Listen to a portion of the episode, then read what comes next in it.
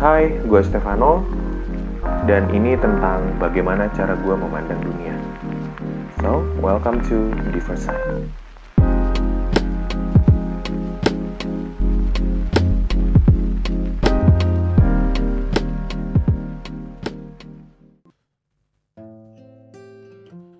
Hai, halo semuanya. Selamat pagi. Eh, ini udah mau siang, Ding. Selamat ketemu lagi di Diversite. Dan di siang hari ini, seperti biasa kita akan ngobrol-ngobrol banyak. Dan, oh ya sebelumnya gue mau menyapa dulu buat teman-teman yang lagi beraktivitas untuk weekend ini hari ya weekend ya ini ya yang lagi beraktivitas di mana pun kalian lagi beraktivitas uh, tetap sehat jaga kesehatan jaga kebersihan keep social distancing apalagi untuk daerah Bandung ini udah udah pada buka ya mal-mal udah pada buka uh, tapi tetap berhati-hati karena kondisi negara kita yang memang belum benar-benar udah zona yang pulih karena kalau kalian lihat di berita-berita juga ODP-nya masih naik. Cuma ya tetap tetap hati-hati aja yang beraktivitas, yang masih tetap stay at home juga tetap stay at home, jaga tetap jaga kesehatan juga loh walaupun stay at home. Jadi nggak imunnya nggak turun gitu. Oke, uh, hari ini gue mau ngobrol apa ya? Oke, hari ini gue mau bahas tentang satu uh, apa ya bilangnya gimana ya? Ini salah satu yang membuat negara kita terkenal. yang membuat negara kita dikenal juga oleh negara lain. Uh, mau bilang membanggakan gimana ya bilangnya. Oke, gue hari ini akan membahas tentang netizen. Netizen Indonesia khususnya ya. Ah, sebelum kita bahas lebih jauh, kita ngobrol-ngobrol lebih jauh, gue mau kasih tahu dulu nih, maksudnya netizen itu apa sih gitu. Selama ini kan kita cuma cuma tahu aja, oh uh, netizen, oh oke okay, kalau netizen tahu, tapi definisinya kita belum tahu. Jadi uh, dari yang gue kutip dari internet juga netizen itu adalah gabungan kata dari internet dan citizen. Jadi netizen itu adalah pengguna internet atau penghuni yang aktif terlibat di komunitas online di internet. Dan aktivitasnya itu macam-macam gitu. Jadi bisa uh, ngobrol have fun doang sampai hal-hal yang berat gitu sampai hal-hal yang sampai bisa nuntut perubahan tapi emang bergeraknya di dunia maya atau online gitu. Nah, uh, netizen sendiri sebenarnya definisinya baik sih karena mereka juga mendukung pergerakan internet sebenarnya. Yang gue cari mendukung pergerakan internet karena mereka banyak melakukan aktivitasnya itu dari dunia maya, dari dari internet. Apalagi kan zaman sekarang semakin maju internet itu udah mulai menjadi kebutuhan yang yang apa ya yang perlu gitu ya karena seluruh dunia sekarang uh, pada pakai internet orang-orangnya jadi guna netizen itu sebenarnya ada guna positifnya juga tetapi di negara yang saya cintai ini ada netizen juga cuma memang uh, apa ya gue nggak mau bilang mereka netizen Indonesia jelek sih, tapi uh, yang mereka lakukan lebih banyak unfaedah.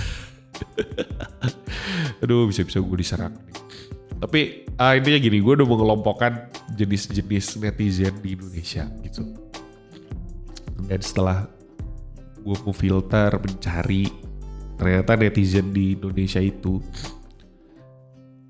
ada lima netizen yang yang pertama ya yang pertama itu udah pasti netizen yang positif yang membangun itu semua gue kelompokin jadi satu gitu karena ya mereka memberikan hal yang positif gak usah dibahas lebih panjang lah ya. Karena udah kita udah tau lah pembahasan netizen yang positif itu seperti apa. Jadi mereka nggak cuma mengkritik tapi maksudnya nggak cuma apa ya nggak cuma ngomong ngehina aja gitu tapi mereka lebih ke mengkritik. Dan biasa kita akan uh, nemuin itu ya paling salah satu atau salah dua dari komen-komen di sosial media terutama di sosial media para artis atau musisi segala macam. Pasti adalah satu atau dua yang model kayak gini gitu. Yang dia memberikan feedback yang baik uh, memberikan feedback yang positif. Kritiknya juga baik gitu dan gak asal kritik dia juga memberikan solusi. Eh, itu udah pastilah kita akan nemuin. Tapi nggak banyak gitu paling nyempil lah satu atau dua gitu. Yang kedua itu netizen spam. Kalau kalian buka sosmed entah itu YouTube entah itu Instagram Facebook mungkin kalau ada yang masih main Facebook biasa kan suka ada tuh uh, yang dibahas oleh si empunya sosmed itu apa, tapi komennya itu apa gitu. Paling sering itu kalau nggak peninggi badan, penambah followers, pembesar itu, gue kan nggak bisa bilang ya membesarkan apa gitu. Cuma pasti ada yang kayak gitu-gitu dan itu kocak gitu. Jatuhnya jadi hiburan sih kalau netizen yang model kayak gitu. Karena apa pun konteksnya mereka akan uh, bahkan ada beberapa itu yang berusaha menyambung-nyambungkan gitu. Kayak misalnya suat uh, seorang aktor gitu atau artis influencer uh, dia posting misalnya lagi lagi traveling gitu. Nah pasti netizen model spam kayak gini mereka akan komen gitu. Mereka komennya kayak dihubungkan gitu. Wah asik banget misalnya nih wah asik banget travelingnya gitu. Tapi lebih keren deh kalau uh, apa saat traveling bukan cuma jalan-jalan kita juga terlihat ganteng dan tinggi gitu. Nah terus dilanjutin tuh sama dia pasti. Uh, peninggi badan ya. pasti kayak gitu. Dan itu uh, apalagi kalau misalnya ada di akun yang membahas yang lagi panas-panas nih yang lagi seru-seru tiba-tiba ada satu nyempil kayak gitu nge-spam kayak gitu wah itu the best itu. Mereka adalah tipe netizen selain yang positif tadi ya dimasukin netizen uh, tengah-tengah lah. Mereka nggak nggak positif positif banget nggak juga merugikan merugikan banget tapi jatuhnya jadi hiburan gitu nah itu kocak tuh pasti kayak gitu kalau kalian bisa nemu satu di antara berjibun komen. Isinya orang kayak gitu tuh uh, udah pasti hiburan. Yang ketiga itu tipe netizen yang fanatik. Nah, kalian bisa lihat ini di sosmed. Oh, sebenarnya mereka uh, lebih menyerang sosmed yang berurusan dengan apa yang mereka fanatikan gitu. Dalam hal ini, gue nggak mau ini gue nggak bermaksud untuk uh, mencela atau gimana ya. Tapi yang sering gue dapatkan adalah uh, mereka pasti fans. Uh, artis mungkin dan kebanyakan juga artis Korea. Gue ngomongnya takut-takut nih karena uh, selain mereka fanatik, mereka juga luar biasa pergerakannya. Sekali gue salah ngomong, gue juga bisa kena gitu. Tapi ya emang seperti itu yang gue liatin karena mereka terlalu memuja idolanya, mereka terlalu fanatik banget sama idolanya, jadi apa pun yang dilakukan oleh idolanya adalah benar. Dan apa pun yang kita omongkan yang tidak sesuai dengan kemauan mereka, tidak sesuai dengan uh, yang menurut mereka kayaknya idola gue nggak gitu deh. Nah itu adalah hal yang salah dan kalian akan siap-siap diserang. dan untuk yang tipe fanatik ini pun tipe nyerangnya bermacam-macam loh. Tapi yang paling umum adalah mereka akan menyerang lewat komen komen lu akan dibombardir dengan komen tambahan kan suka ada tuh kalau lu komen teman-teman komen pasti akan dibawa ada uh, komen yang memang uh, meng mengkomentari komenan lu gitu. Itu pasti banyak tuh. Lu akan diserang oh bisa-bisa. Atau mungkin mereka akan membuat story.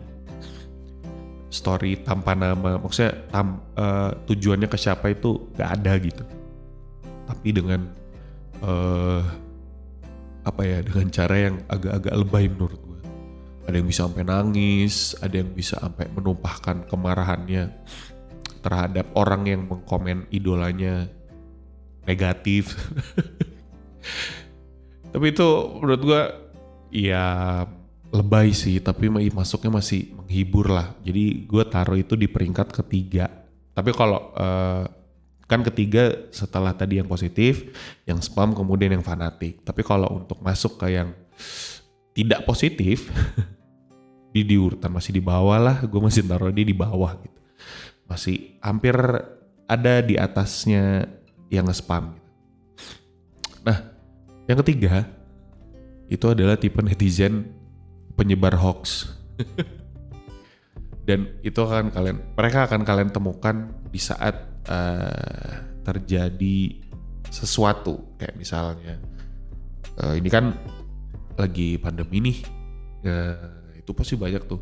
Mereka akan bermunculan uh, di saat ada sesuatu hal yang terjadi gitu, kayak misalnya kayak sekarang lagi pandemi, terus uh, mungkin saat eh, masa-masa uh, politik kayak pemilihan presiden, kemudian ya biasa gitu sih di eh, saat-saat uh, tertentu yang memang saat diberikan hoax tuh makin panas gitu ya istilahnya digoreng. Dan itu banyak banget gue alamin gitu. Bukan gue alamin gue baca. Karena kan gue juga sosmed dong pasti. Karena gue orang sosial. Gue pasti bermain sosmed. Dan uh, memang kelihatan ya terlihat gitu cara. Dan mereka pun sebenarnya adalah contoh uh, dari orang yang mungkin menerima mereka mungkin menerima itu dari orang lain juga jadi kalau mau ditelusurin siapa yang memberikan info awal tuh bakal susah men karena udah berakar gitu. Mungkin uh, orang yang menyebarkan hoax ke, ke lu, ke teman-teman kalian atau ke kalian sendiri juga itu mungkin sudah mendapatkan itu dari penyebar hoax yang lain. Jadi contohnya ya di pandemi ini aja ya, gue yang uh, tinggal di area Bandung Jawa Barat itu juga awal-awal itu juga dapat info kayak gitu ada daerah yang udah masuk zona hitam lah gitu. ada apa uh, kadang hoax yang kalau yang ringan-ringan tuh obat misalnya minum ini dicampur ini uh, akan menyembuhkan gitu. Uh, jangan percaya ini karena ya gitu gitulah gitu.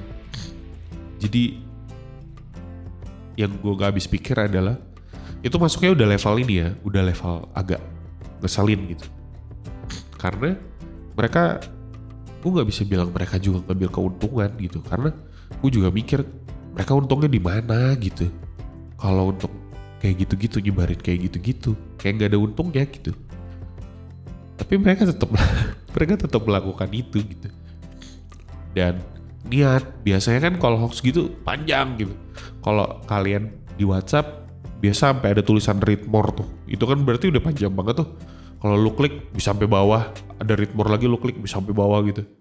Dan akan diakhiri dengan uh, jangan berhenti di kamu. itu udah itu udah klasik banget. Jangan berhenti di kamu, sebarkan untuk menyelamatkan teman-teman saudara atau keluargamu yang lain. Aduh. Itu udah udah udah apa ya? Udah patternnya udah kayak gitu tuh, patternnya udah kayak gitu jadi kayak kalau lu mau tahu itu hoax atau enggak, ya udah baca aja terakhirnya gitu. Kalau terakhir kayak gitu, ya udah pasti, udah pastilah ya. Dan bahkan dalam satu kondisi uh, kayak kelihatan real gitu. Apalagi kalau kondisi sekarang yang gue lihat itu, oh ini uh, sempat ada hoax seputar keputusan dari pemerintah, biasa sampai kayak gitu. Mereka bisa ngasih nomor surat terus ngasih siapa yang ngomong tentang surat itu surat keputusan itu. Itu bisa ada yang sampai kayak gitu gitu. Gue bingung maksudnya sampai bisa bikin segitunya itu gimana gitu bahkan ada yang bisa ada yang bikin voice note gue ingat banget uh, kalau teman-teman yang ada di daerah tinggal di daerah Bandung atau sekitarnya lah Jawa Barat lah ya pasti mungkin pernah dapat juga hoax yang dari voice note yang eh, mbak-mbak ya atau ibu-ibu gitu yang pengen nangis-nangis gitu. Nah itu niat banget kan bikin kayak gitu. Jadi akhirnya gue berpikir ada yang salah dari eh, bukan netizen Indonesia yang bilang maksudnya orang-orang Indonesia justru ya. Karena kan netizen orang ya, cuma mereka bermainnya di dunia maya gitu. Jadi kok kayak seperti ada yang salah dengan kita gitu, dengan orang-orang di Indonesia gitu. Nah, yang terakhir, jenis yang terakhir adalah jenis yang eh, apa ya? Jenis yang paling level udah paling uh gue gedek. Mereka adalah tipe penghujat. Dan kalian akan bisa menemukan ini di semua sosial media di semua komen. Mungkin kalau sebelumnya yang tadi yang spam, yang fanatik, penyebar hoax, itu mungkin uh, jumlahnya itu masih masih bisa dihitung jari lah. Tapi kalau untuk penghujat itu bisa menguasai hampir satu kolom komen. Kalian perhatiin deh, saya hal terdekat yang bisa kita bahas bersama-sama itu waktu kejadian dua kejadian heboh yang ada di yang terjadi di Indonesia yaitu kejadian yang kemarin yang prank sampah si Paleka Ferdian Paleka dan si siapa sih? Gue lupa yang youtuber uh, yang akhirnya dihujat karena dia uh, apa ya? Gue apa nyari nih. Yang isti intinya dia nggak nggak peduli nggak pakai masker lah gitu. Siapa sih? Gue kok lupa ya. Oh uh, Indira Kalista nah gue nggak fokus ke dua orang itu tapi fokuslah ke netizennya wah itu yang gue kasihan atau bingung. Netizen-netizen yang akhirnya menghujat mereka itu jatuhnya kayak personal gitu. Jadi kayak apa yang dilakukan oleh dua orang itu memang ditujukan untuk mereka gitu. Karena gue ngeliatnya serem gitu sampai para netizen tuh komen uh, dibunuh lah atau di, dipenjarakan atau ya pokoknya serem ngeliatnya gitu.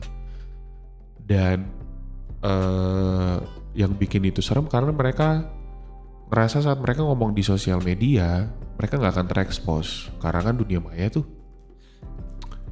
Ya untung aja uh, di dunia maya gitu. Karena kadang di dunia maya pun mereka masih bisa tetap dapat apalagi kalau mereka komen di sosmednya Deddy Corbuzier. Tapi beneran kalau kalian perhatikan uh, netizen jenis ini selain mereka buas mereka nggak nggak peduli gitu. Apa yang mereka omongkan karena kelihatan gitu. Kadang saat ada yang uh, merespon balik komenan mereka mereka bisa komen balik gitu akhirnya di berantem gitu di kolom komen itu yang bikin gue bingung adalah kenapa mereka harus merasa sepersonal itu untuk hal yang tidak mereka rasakan benar-benar gitu karena yang ngerasakan tuh kan orang lain ya yang melakukan juga orang lain dan gak berdampak langsung ke mereka gitu. Dan uh, mereka selalu bersembunyi di dalam kata uh, kok mereka nggak peduli gitu. Dasar sampah gitu. Mereka hujatan mereka luar biasa gitu. Dan mereka menganggap mereka itu peduli makanya mereka komen. Dan sebenarnya nggak peduli peduli banget gitu. Coba kita uh, kilas balik lagi ya. Tentang Ferdian Paleka misalnya. Memberikan prank sampah ke transpuan. Kita bilangnya transpuan nih. Transpuan. Kalau mungkin kita terbiasa bilangnya waria gitu. Cuma uh, akhirnya gue sadar bahwa lebih sopan untuk bilang mereka itu transpuan. Gue yakin orang-orang yang komen yang ngehujat si Ferdian ini tapi gue nggak bilang Ferdian ini bener ya. Caranya emang salah banget tapi komen-komen netizen itu berbuat seolah mereka peduli dengan korban mereka kasihan dengan korban tapi sebenarnya kalau kita mau kilas balik lagi sepeduli itukah kalian para netizen yang ngomen sepersonal itu dengan transpuan. Karena setahu gue sebelum video itu turun eh maksudnya bukan turun sebelum video itu di upload di YouTube kayaknya kalian nggak peduli-peduli banget ya sama transpuan. Karena kejadiannya adalah justru setelah uh, kasus si Ferdinand Paleka itu ternyata ada transpuan lain. Kalau kalian bisa cari nih di internet masih ada nih, masih masih bisa kalian track gitu. Ternyata setelah kejadian itu di daerah Jakarta bahkan masih ada transpuan yang dibakar. Jadi kan kayak kalian uh, para netizen tuh komennya komen kosong gitu, uh, perhatian yang palsu dan sebenarnya nggak perhatian gitu, nggak peduli cuma mengeluarkan hasrat buasnya mereka aja gitu. Karena kita, aduh, kita kan ada hasrat uh, agresi masing-masing ya, kebuasan masing-masing gitu. Cuma tergantung gimana kita uh, melampiaskannya gitu. Dan kebanyakan orang-orang itu merasa nyaman melampiaskannya di sosmed karena nggak terdetek. Dan kebanyakan pasti pakai akun-akun anonim gitu akun-akun palsu gitu karena nggak terdetek dan nggak ada orang yang tahu kalau ada orang yang tahu pun iya kan jaraknya beda gitu dan itu juga terjadi ke kasus si Indira Kalista kemarin ya si Indira Kalista juga gue bukan setuju. Ya kesalahan dia adalah dia berbicara di uh, platform umum gitu. Dan kalau memang uh, keputusan dia atau idealismenya dia adalah gak usah pakai masker menurut dia nggak pakai masker ya nggak masalah gitu. Selama dia bisa menjaga gitu atau dia nggak cuci tangan kan dia bilang gitu tuh di YouTube ya kalau nggak salah ya itu di idealisme dia idealisme dia gitu. Dan ya udah urusan dia gitu. Tapi akan menjadi suatu hal yang beda saat dia ngomong itu di platform umum yang akan dilihat oleh banyak orang. Jadilah akhirnya dia dihujat. Tapi mestinya netizen nggak perlu sepersonal itu gitu untuk dia kayak wah kayak gini kok nggak mendukung nggak mendukung pemerintah segala padahal yang komen nggak juga melakukan itu. Jadi kesannya seperti hero yang apa pahlawan. Yang nggak melakukan apa-apa gitu. Karena cuma ngomong doang gitu. Ya itulah uh, mirisnya cara netizen kita berkomunikasi di sosial media yang belum beretika sepenuhnya. Jadi masih suka hati gitu tapi uh, gue juga nggak mau bilang semua uh, adalah kesalahan netizen gitu. Karena gini untuk beberapa hal ya seperti yang gue bilang soal Indira Kalista tadi untuk beberapa hal itu saat kalian misalnya teman-teman yang lagi dengerin memposting sesuatu di platform yang sifatnya umum kayak YouTube, kayak Facebook, Instagram itu kan semua orang lihat tuh sudah menjadi resiko untuk dinilai oleh orang lain. Nah ini teman-teman harus catat nih. Atau harus diingat dalam pikiran dan diubah mindsetnya bahwa kadang kan uh, kenapa sih netizen komennya kayak gitu? Misalnya kalian posting sesuatu terus di komen negatif. Kenapa sih netizen posting gitu? Oh bu harus dipikirkan juga gitu. Kadang juga bukan cuma soal netizen yang komen tapi soal sudah siapkah kalian saat memposting sesuatu di sosmed gitu? Karena sosmed kan uh, konsumsi umum gitu. Dan pasti banyak orang yang lihat gitu. Dan itu udah menjadi konsekuensi. Apalagi uh, saat kalian posting hal yang sebenarnya buat kalian itu privacy. Tapi kalian tetap nekat posting di feed gitu. Kayak di IG atau di YouTube Instagram atau YouTube gitu ya udah jadi konsekuensi gitu. Jadi alangkah baiknya sebelum posting lebih baik dipikirkan dulu gitu posting atau enggak ya. Kalaupun uh, kebelet aduh pengen posting deh gitu. Ya postingnya di platform yang umum tapi misalnya di private kayak di story kan bisa di private tuh. Story story Instagram bisa di private dan sosial media juga sekarang memfasilitasi teman-teman yang emang pengen kebelet posting aja gitu tapi nggak mau dikomenin ya ada mode private gitu. Jadi nggak akan ketahuan. Seenggaknya kalian punya udah puas lah udah diposting gitu dengan di tag ke beberapa teman aja. Seperti itu sih. Jadi kadang kalau uh, menyalahkan netizen sepenuhnya juga nggak bisa gitu. Dan kadang kan orang bilang uh, ya udahlah kayak gitu mah cuekin aja nggak usah dengerin apa kata orang. Tapi sebenarnya dari kolom komen itu kita masih bisa filter juga.